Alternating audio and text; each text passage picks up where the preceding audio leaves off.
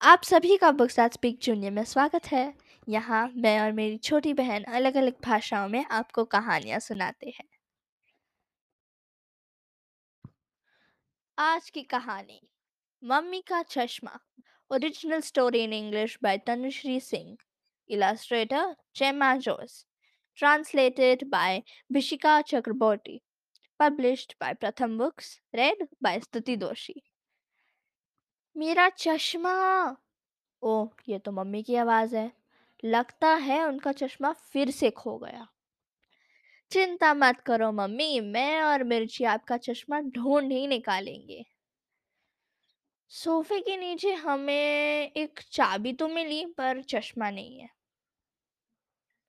तार पर दो चिड़िया तो है, पर मम्मी का चश्मा नहीं है। रसोई में हमने तीन दराज खोली।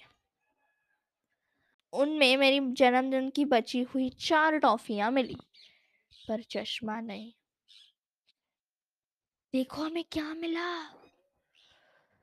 गत्ते के डिब्बे में एक कंबल में बिल्ली के पाँच बच्चे, पर वहाँ भी चश्मा नहीं है। खिड़की के छज्जे पर छह पौधे, पहले बाएँ फिर दाएँ झूमते हुए दिखे पर चश्मा नहीं।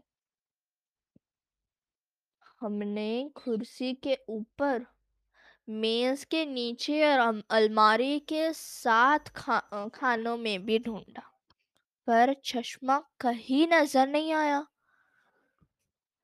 खाने की मेज पर सामान की आठ थैलियाँ रखी हैं। हमें उनके अंदर पोहा, कई फल और चॉकलेट मिले। पर चश्मा नहीं। मम्मी की कोट में नौ जेब हैं। हमें उनमें एक सिक्का, दो चाय की पूड़ियाँ, तीन कलम, चार कार्ड, बालों के पाँच पिन, छह चाबियाँ, सात बिल, आठ बटन, नौ अखरोट पर चश्मा अभी भी गायब। ओहो, मम्मी!